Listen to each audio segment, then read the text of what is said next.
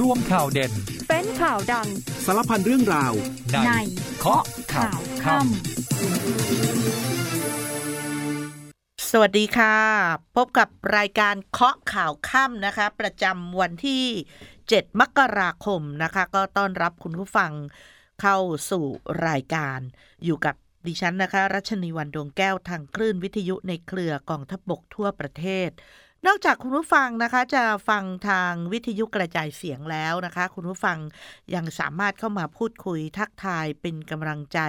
ให้กับทีมงานข้อข่าวค่ำกันได้นะคะ ผ่านทางหน้าเพจ Facebook สถานีข่าวสนามเป้า ซึ่งมีการไลฟ์สดรายการกันทุกวันในเวลา 19นาฬิกา30 นาทีแบบนี้นะคะสำหรับความเคลื่อนไหววันนี้นะคะ แม้ว่าจะเป็นวันอาทิตย์นะคะ แต่ก็ มีความเคลื่อนไหวที่น่าสนใจถึง 3พักการเมืองด้วยกัน พักแรกนะคะคือพักเพื่อไทย วันนี้นายกรัฐมนตรีพร้อมกับคุณแพทองทานชินวัตรรวมถึงรัฐมนตรีว่าการกระทรวงสาธารณาสุขนะคะ และยังมีเลขาธิการพักเพื่อไทย สมาชิกพักเพื่อไทยนะคะ รวมถึงแกนนำพักเพื่อไทยหลายต่อหลายคนนะคะ ลงพื้นที่จังหวัดร้อยเอ็ดค่ะ เพื่อไปร่วมกันคิกออฟนโยบาย 30 บาท รักษาทุกที่นะคะก็ถือว่าเป็นการอัปเกรดนะคะ โครงการนโยบาย 30 บาท รักษาทุกโรคนะคะ ก็แนวนโยบายนี้นะคะพักเพื่อไทยเขาประกาศตัวเป็นนโยบายของพักนะคะ แล้วก็จะใช้บัตรประชาชนใบเดียวที่เชื่อมโยงข้อมูลทุกระดับ ทั้งโรงพยาบาลของรัฐ ไปสู่โรงพยาบาลเอกชน แล้วก็เป็นข้อมูลการแพทย์นะคะที่เป็นระบบมากขึ้น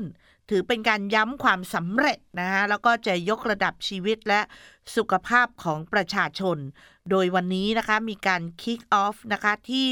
จังหวัดร้อยเอ็ด แล้วก็ยังมีอีก 3 จังหวัดด้วยนะคะ ในขณะเดียวกันก็ประกาศออกมานะคะว่า 1 มีนาคมนี้นะคะ ก็จะขยายเพิ่มเติมไปอีก 8 จังหวัด และคุณหมอชนน่านสีแก้วในฐานะรัฐมนตรีว่าการกระทรวงสาธารณสุขนั้น ก็ประกาศชัดเจนนะคะว่า ภายใน1ปี จะทำให้โครงการ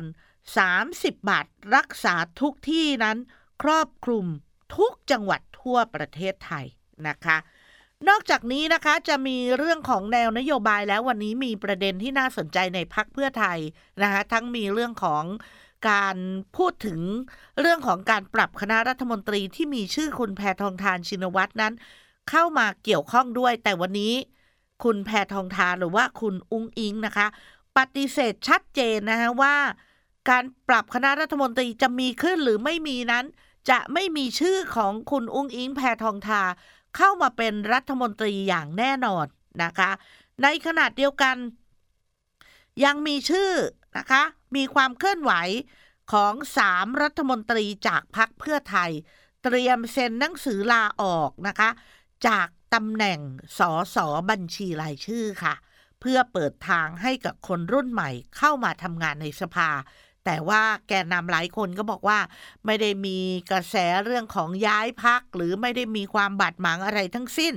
เพียงแต่สามรัฐมนตรีนี้นะคะ ต้องการที่จะเปิดพื้นที่ให้กับสส นะหรือว่า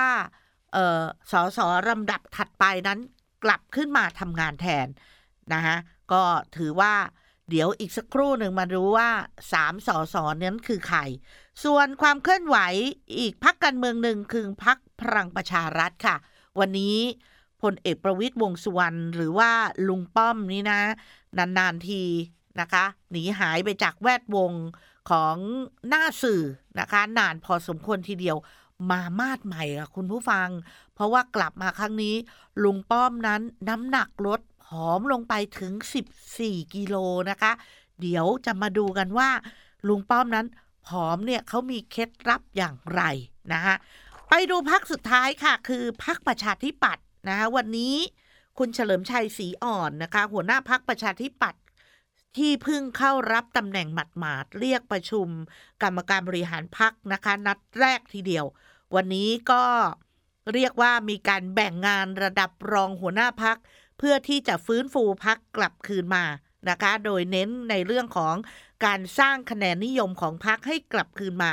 และวันนี้คุณเฉลิมชัยนะคะ ได้ให้สัมภาษณ์กับสื่อมวลชนนะคะ บอกว่าขอให้เลิกวิพากษ์วิจารณ์ ว่าพรรคประชาธิปัตย์เป็นพรรคอะไรเสียที เพราะว่าหลังจากนี้พรรคประชาธิปัตย์ จะทำหน้าที่ฝ่ายค้านอย่างเต็มที่ และเต็มกำลังเพื่อพิสูจน์ผลการทำงานของพรรคประชาธิปัตย์ภายใต้การกลุ่มบังเขียนของคุณเฉลิมชัยศรีอ่อนนะคะ กลับมาติดตามข้อข่าวค่ำกันนะคะ วันนี้นายกรัฐมนตรีนะคะ ได้เดินทางไปที่จังหวัดร้อยเอ็ดนะคะเพื่อเป็นประธานเปิดกิจกรรม Kick Off บัตรประชาชนใบเดียวรักษาได้ทุกที่อย่างเป็นทางการ แต่ว่าก่อนที่จะออกเดินทาง ได้ให้สัมภาษณ์กับนักข่าวนะคะ ถึงกรณีที่นิวดาโพได้วิเคราะห์ว่ารัฐบาลของคุณเศรษฐาในปี 2567 นั้นเนี่ยมีคะแนนนิยมถึงร้อยละ 39.16 นะคะ ที่อยากให้รัฐบาลนั้นอยู่ยาวตลอดทั้งปี และก็เชื่อว่าเศรษฐกิจปีนี้จะดีขึ้น แต่การเมืองจะมีความวุ่นวาย นายกรัฐมนตรีบอกว่าก็รับฟังกันเอาไว้ แต่สำหรับผลโพลที่ระบุว่าเศรษฐกิจจะดีขึ้นทำให้รัฐบาลนั้นมีกำลังใจในการทำงานมากขึ้นค่ะ แล้วก็พรุ่งนี้นะคะ คุณเศรษฐาบอกว่าก็ต้องตื่นเช้ามาทำงานเหมือนเดิม ทุกอย่างเป็นไปตามปกติ และยังคงทำงานหนักเหมือนเดิมไม่เปลี่ยนแปลงนะคะ ส่วนความเคลื่อนไหวเกี่ยวกับเรื่องของร่างพระราชบัญญัติเงินกู้5แสนล้านบาทนะคะ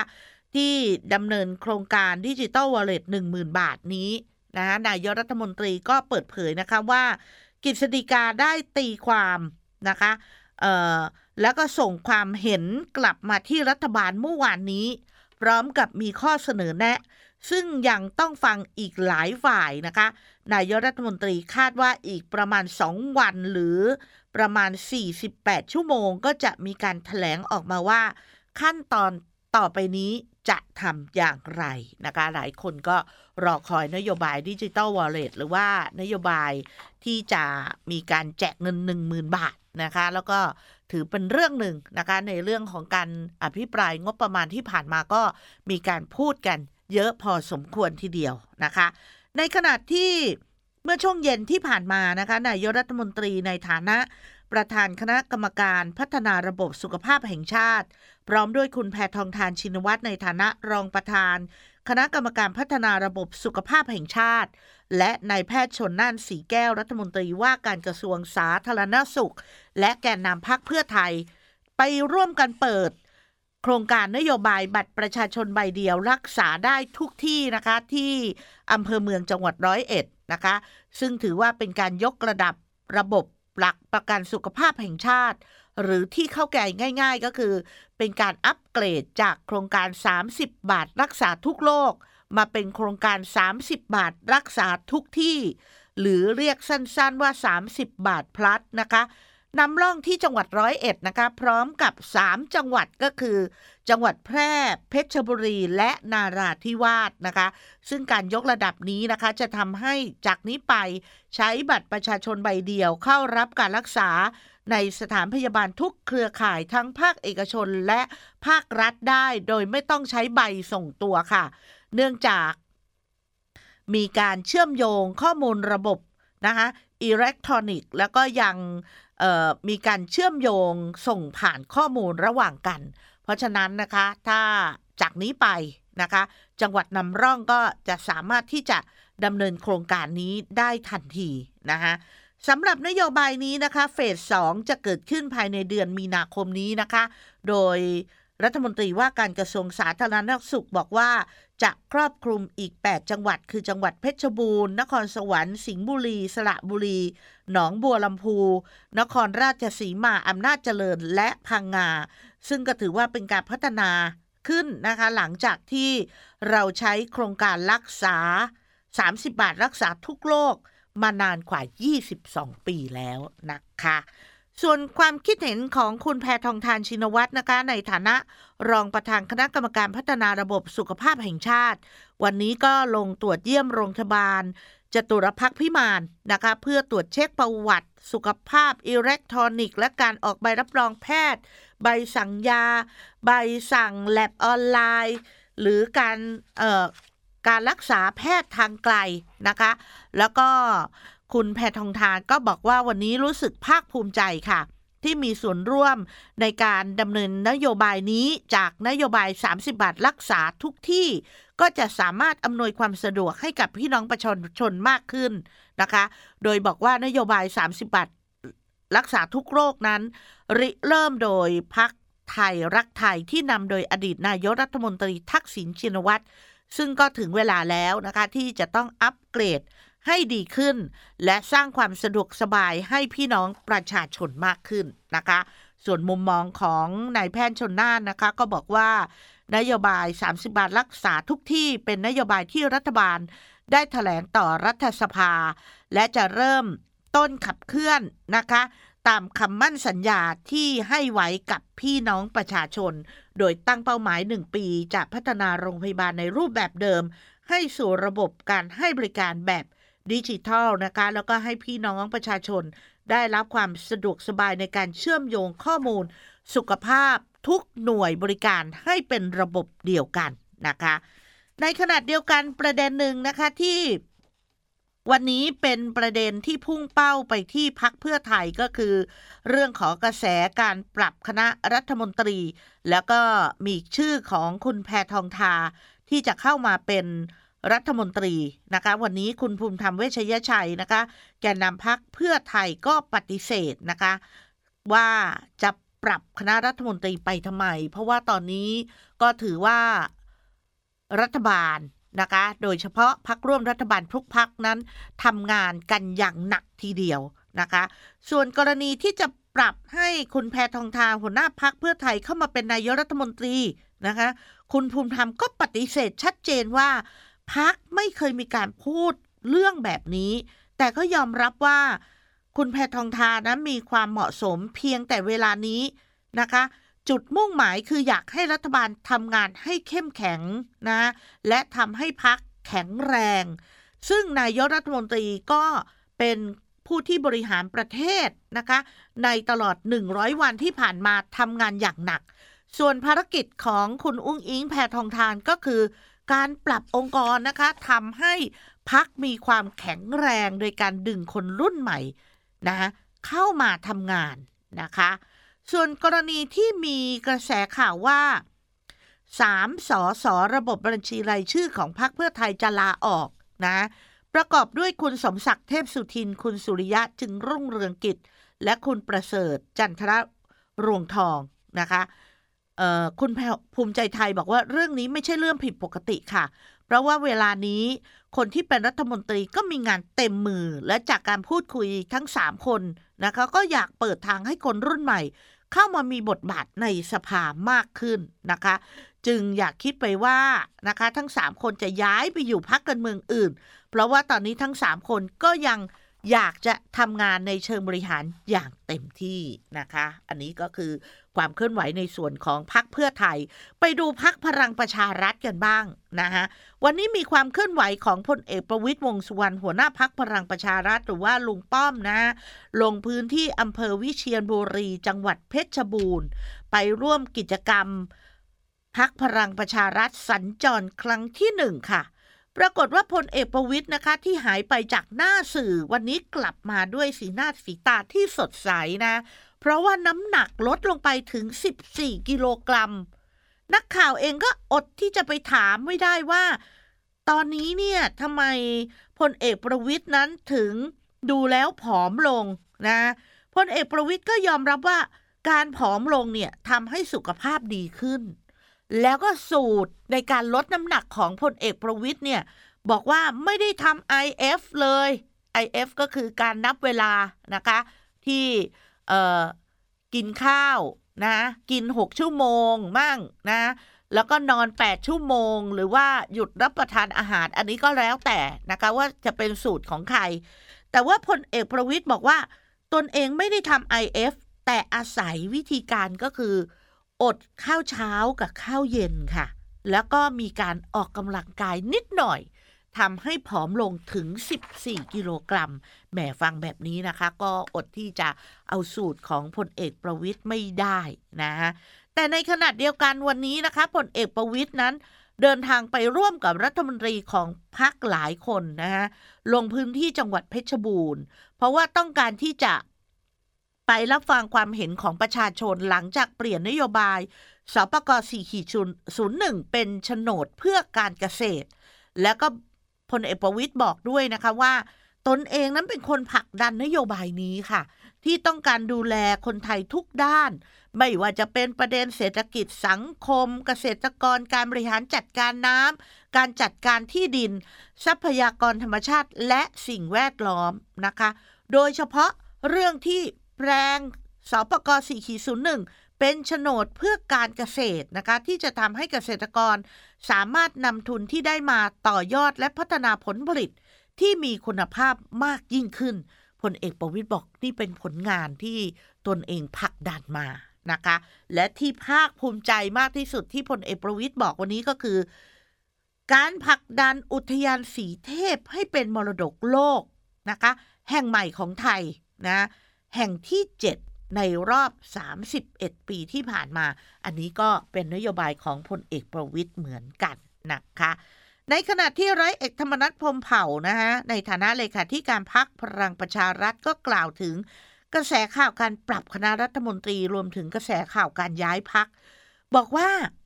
อืม ตนเองนั้นจะเปลี่ยนใจจากพักพลังประชารัฐได้อย่างไรนะคะ เพราะว่า อยู่พักพลังประชารัฐก็เป็นเลขาธิการพักไม่ได้มีปัญหาอะไร รวมถึงยืนยันว่า จะไม่มีสสของพักย้ายออกจากพักทุกคนยังอยู่ด้วยการรักกันดีนะคะ ส่วนการปรับคณะรัฐมนตรีก็ไม่มีการปรับทั้งสิ้นนะแต่ว่าโคต้าของพักพลังประชารัฐยังเหมือนเดิมก็คือขาดไปหนึ่งตำแหน่ง ที่รอให้นายไผ่ริกนะคะสสกำแพงเพชรนะฮะ ที่จะเข้ามารับตำแหน่งนี้นะคะ ก็เหลือแค่โคต้าของพลังประชารัฐอีกหนึ่งตำแหน่ง ซึ่งคาดว่าถ้ามีการปรับเปลี่ยนก็จะผลักดันให้คุณไผ่ลิกนั้นเข้ามาเป็นรัฐมนตรีนะคะเอ่อแล้วก็เบื้องต้นเอง คุณธรรมนัฐบอกว่า เรื่องของการปรับ คณะรัฐมนตรีจะเอาคุณธรรมนัฐออก หรือเรื่องของการย้ายพักบอก อย่าไปเชื่อใคร ให้เชื่อฉันคนเดียวนะคะ ปิดท้ายกันที่พักประชาธิปัตย์นะคะ คุณเฉลิมชัยศรีอ่อนวันนี้นำกรรมการบริหารพักชุดใหม่สักการะพระแม่ธรณีบีบมวยผมนะคะ ซึ่งเป็นสิ่งศักดิ์สิทธิ์ประจำพักประชาธิปัตย์แล้วก็ประกาศตัวชัดเจนจะเป็นฝ่ายค้านที่เข้มแข็งทำหน้าที่ฝ่ายค้านในการตรวจสอบปกป้องผลประโยชน์ของประชาชน แล้วก็ฝากสื่อมวลชนนะคะเลิกพูดเสียทีว่าประชาธิปัตย์เป็นพักอะไร หรือประชาธิปัตย์เล่นบทหน้าอย่างหลังอย่างนะคะ ขอให้ดูความตั้งใจนะคะ นับตั้งแต่บัดนี้เป็นต้นไปนะคะ แล้วก็จะเห็นได้ว่าในการอภิปรายร่างกฎหมายงบประมาณรายจ่ายประจำปีที่ผ่านมา สสประชาธิปัตย์ทุกคน ไม่ว่าจะเป็นหน้าใหม่หรือหน้าเก่าก็ทำงานกันอย่างเต็มที่นะคะ เพราะฉะนั้นยืนยันว่าจะทำหน้าที่ฝ่ายค้าน ไม่มีซูเอียกับใคร ประชาธิปัตย์ตั้งมา 77 ปีจะเข้าสู่ 78 ปีแล้ว ไม่มีการที่จะเป็นพักอะไรของใครทั้งนั้นขอให้ทุกคนนั้น สวมบทบาทนักรบนำพาพักประชาธิปัตย์เดินไปข้างหน้าค่ะ อันนี้คือความมั่นอกมั่นใจของหัวหน้าพักประชาธิปัตย์คนใหม่นะคะ ที่ประกาศชัดเจนถึงจุดยืนของตัวเอง เดี๋ยวพักกันสักครู่หนึ่งนะคะ และเดี๋ยวช่วงหน้า จะพาไปติดตาม เรื่องราวของเด็กชายวัยสองขวบที่ถูกซุกซ่อนอยู่ในตู้เย็น ผลชนสูตรพิกศพออกมาแล้ว กลับมาติดตามข้อข่าวข้ามกันนะคะ มาดูข่าวที่สร้างความสะเทือนใจให้เกิดขึ้นกับสังคมพอสมควรทีเดียว หลังจากที่ไปพบเด็กชายวัยสองขวบนั้น ถูกซุกซ่อนอยู่ในตู้เย็น ภายในบ้านพักย่านบางบัวทองจังหวัดนนทบุรีนะคะ แล้วก็ล่าสุดเองนะคะแพทย์ได้ชนสูตรพิกศพนะคะพบว่าสาเหตุการเสียชีวิตของเด็กชายวัยสองขวบ เกิดจากข้าวเหนียวติดคอนะคะ อย่างที่แม่ที่เป็นแม่บุญธรรมของเด็กคนนี้นั้นออกมาให้ข่าวก่อนหน้านี้ แล้วก็สอดคล้องกับปู่ของเด็กที่บอกว่าเด็กวัยสองขวบนี้นะคะ หรือว่าชื่อว่าน้องนาย เดินมาขอข้าวเหนียวไปกิน จากนั้นเนี่ยน้องนายก็เดินเข้าห้องนอนไป จึงถือว่าเป็นอุบัติเหตุที่เด็กสำลักข้าวเหนียวจนติดคอเสียชีวิตนะคะ ส่วนพ่อเลี้ยงก็คือนายหานรงค์หรือว่านายแบงค์นั้น ถูกควบคุมตัวอยู่ในห้องขังที่สถานีตำรวจภูทรบางบัวทองหลังพบสารเสพติดในร่างกาย ส่วนนางสาวมาริสา หรือก้อยแม่เลี้ยงของเด็กก็ถูกดำเนินคดี ทั้งหมดนั้นถูกดำเนินคดีข้อหา ซ่อนเร้นปิดบังอำพรางศพ และไม่แจ้งสาเหตุการตาย หรือว่าการเสียชีวิตนะคะ ต่อมาศพของน้องนายนะคะวัยสองขวบนั้นนะคะ ได้ถูกนำมาทำพิธีที่วัดไผ่เหลืองอำเภอบางบัวทองจังหวัดนนทบุรีนะคะ โดยมีนายนพรัตน์ดวงงาม พ่อแท้ๆของน้องนายนั้น มารับศพนะคะ ทันทีที่ถึงวัดไผ่เหลืองนั้นนะคะ ก็ปรากฏว่ามีการนำมาทำพิธีตามศาสนา และนายนพรัตน์นะคะ ก็ยืนกอดศพเอ่อกอดลงศพนะคะของน้องนายด้วยอาการโศกเศร้าเสียใจ โดยวันนี้นะคะจะทำการสวดพระอภิธรรมศพเป็นเวลาหนึ่งคืน และจะทำการชาปนกิจในวันพรุ่งนี้นะคะ เวลา 9 นาฬิกาค่ะ ไปดู เหตุการณ์ที่เกิดขึ้นเมื่อช่องเช้ามืดที่ผ่านมานะคะ กรมการปกครองได้เปิดปฏิบัติการที่เรียกว่า รังสิตมันร้าย บุกจับผับเอ่อเฮเว่นรังสิตนะคะพบนักเที่ยวราตรีอายุต่ำกว่า 20 ปีนะคะ โอ้โห เป็นเยาวชนนะ ที่อายุต่ำกว่า 20 ปีนะคะ เข้าไปเที่ยวในนั้นนะคะ แล้วก็พบว่ามีเยาวชน อยู่ถึง 489 คนทีเดียวนะคะเพราะว่าผับแห่งนี้เนี่ยนะคะเออสามารถบรรจุคนได้มากถึง 1,000 คนค่ะ เป็นเอ่อร้านที่เรียกว่าคว้างขวางทีเดียว ชุดปฏิบัติการพิเศษกรมการปกครองก่อนหน้านั้นเขาส่งสายรับฝ่ายปกครอง ร่วมกับชุดปฏิบัติการพิเศษปทุมธานีเข้าไปสืบสวนนะฮะแล้วก็พบว่าที่ร้านแห่งนี้เนี่ย นักเที่ยวส่วนใหญ่เป็นนักศึกษาเป็นเด็กเยาวชนนะฮะและถ้าหากมีการเข้าไปตรวจตรานี่ก็จะให้เด็กที่อายุต่ำกว่า 20 ปีเนี่ยออกไปหลบอยู่หลังร้าน และพอเจ้าหน้าที่กลับออกไปก็จะให้เด็กๆ เยาวชน เหล่านี้กลับเข้ามาในร้านเหมือนเดิม ต่อมาเมื่อช่วงตีสามของวันนี้นะคะกรมการปกครองส่วนที่กำลังร่วมกับเจ้าหน้าที่ตำรวจ เจ้าหน้าที่กรมพินิษและคุ้มครองเด็กเยาวชน ไปเปิดปฏิบัติการจู่โจมสถานบันเทิงแห่งนี้ เมื่อเข้าไปถึงนั้นก็พบว่า ห้องโถงขนาดใหญ่กำลังมีการจัดแสดงดนตรี สดกันอย่างเมามันทีเดียว นักเที่ยวก็อยู่ในอาการมึนเมานะคะ ต่างตกอกตกใจพยายามหนีกันคนละทิศคนละทาง แต่ว่าเจ้าหน้าที่นั้น ควบคุมพื้นที่ปิดล้อมไว้หมดแล้ว และปรากฏว่าไปตรวจสอบสถานบริการแห่งนี้เถื่อนนะไม่มีใบอนุญาตตั้งสถานบริการ แล้วก็ มีพฤติการนั้นปล่อยประละเลยให้เด็กอายุต่ำกว่า 20 ปี เข้าไปใช้บริการมากถึง 489 คนนะคะ แล้วก็พบว่ามีเด็กอายุต่ำสุดเพียง 16 ปีเท่านั้นนะฮะเจ้าหน้าที่ก็เลยแจ้งข้อกล่าวหานะคะ หลายกระทงเลยทีเดียว ตอนนี้กำลังไปไล่ดูว่า มีความผิดเรื่องอะไรมากนอกจากกฎหมายละเมิดนะคะ ที่ปล่อยให้เด็กเยาวชน เข้าไปเที่ยวในสถานบันเทิงจำหน่ายสุราให้เด็กและเยาวชน เปิดเกินเวลาที่กฎหมายกำหนดนะคะ แล้วก็จะมีการแจ้งความดำเนินคดีตามกฎหมายอย่างให้ถึงที่สุดนะคะ เอาละค่ะวันนี้หมดเวลาสำหรับเคาะข่าวข้ามกันแล้ว เดี๋ยวพรุ่งนี้ กลับมาติดตามข้อข่าวข้ามในช่วงเวลา 19นาฬิกา30 นาทีกันใหม่วันนี้ ดิฉันและชนีวันดวงแก้ว ลาไปก่อนสวัสดีค่ะ ข่าวทั้งวันให้คุณรู้ข่าวไม่ตกประเด็น ช่วงเคาะข่าวค่ำกับพิธีกรคนข่าว พบกันทุกวันจันทร์ถึงวันอาทิตย์ไม่ควรพลาด เพราะคุณจะไม่ตกข่าวที่คิดแล้วเคาะ ทุกวันส่งตรงถึงคุณ ตั้งแต่เวลา 19นาฬิกา30 นาทีถึง 20นาฬิกาโดยประมาณ ทางสถานีวิทยุในเครือกองทัพบบก